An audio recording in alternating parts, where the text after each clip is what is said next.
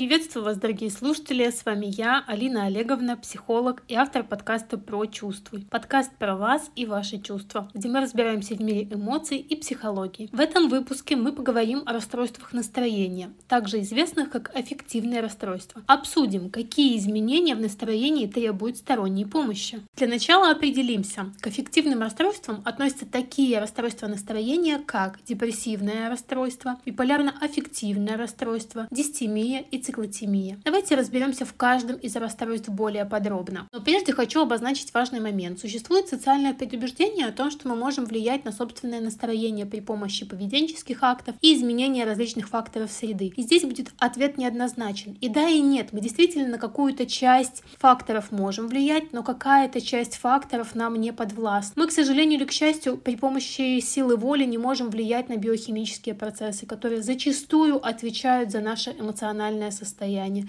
Придется с этим фактом смириться. Давайте разбирать каждое из расстройств. Одно из самых популярных расстройств настроения – депрессия. Депрессия – это расстройство настроения, для которой характерно постоянное ощущение глубокой печали, отчаяния, безнадежности. Люди с депрессией могут испытывать утрату интереса к жизни в целом и уменьшение радости от ранее приятных занятий.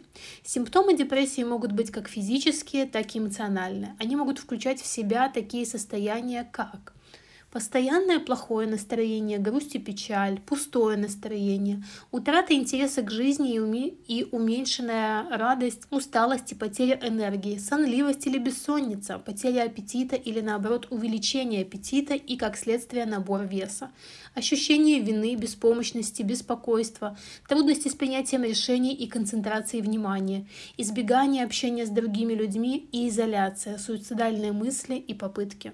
Согласно диагностическому статистическому медицинскому руководству DSM-5, депрессия характеризуется пятью и более симптомами на протяжении двух недель и влияет сильно на функционирование личности. Девять основных симптомов, к которым относятся подавленное настроение, ангидония, значительная потеря или наоборот набор веса, проблема со сном, психомоторные проблемы, усталость, чувство никчемности или неуместной вины, когнитивные искажения, искажения и проблемы и мысли о суициде. Причины депрессии могут быть различными и часто являются комбинацией генетических, биологических и социальных факторов. Например, нерегулярность в работе гормональной системы может влиять на настроение и вызывать депрессию. Также могут сыграть роль стресс, травматические события, наследственность и низкий уровень нейромедиаторов или низкая чувствительность рецепторов к ним. Лечение депрессии может включать в себя психотерапию и лекарственные препараты. Психотерапия, такая как когнитивно-поведенческая Поведенческая терапия может помочь людям справиться с негативными мыслями и развить стратегии для управления эмоциями.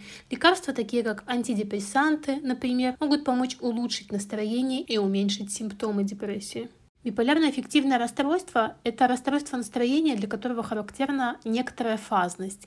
Какие фазы включают в себя биполярное аффективное расстройство, разберем более подробно. Маниакальная фаза заставляет чувствовать человека следующие симптомы.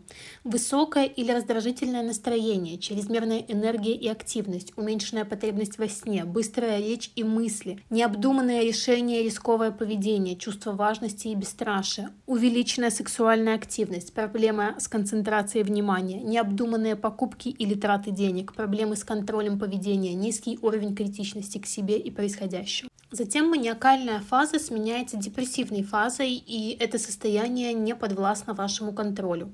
В депрессивной фазе человек испытывает следующие симптомы. Пониженное настроение и интерес к жизни, усталость и потеря энергии, сонливость или бессонница, потеря аппетита, увеличение веса, ощущение вины и беспомощности, трудности с принятием решений, самоотчуждение и изоляция от окружающих, суицидальные мысли и попытки, низкий уровень критичности к себе и происходящему.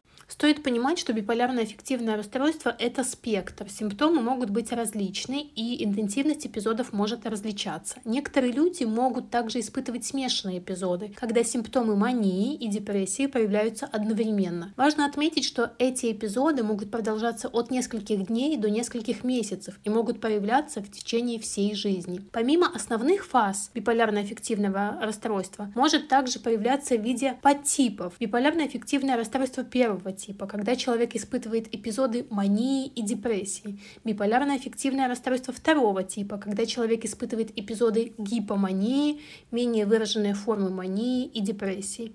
Биполярно-аффективное расстройство с быстрыми циклами, когда человек переходит от одной фазы к другой чаще, чем 4 раза в год. Биполярно-аффективное расстройство смешанного состояния, когда симптомы мании и депрессии проявляются одновременно. Достоверной причины возникновения биполярно-аффективного расстройства не установлено, однако показано, что коррекция биполярно-аффективного расстройства максимально результативная возникает в сочетанности фармакологического сопровождения и психотерапии. Психотерапия в данном случае направлена на опознавание фаз, а также развитие навыков по эмоциональной регуляции. Разберем более легкие формы расстройства настроения, такие как дистемия и циклотемия. Дистемия – это хроническое психическое расстройство, которое характеризуется продолжительным периодом низкого настроения и утраты интереса к жизни.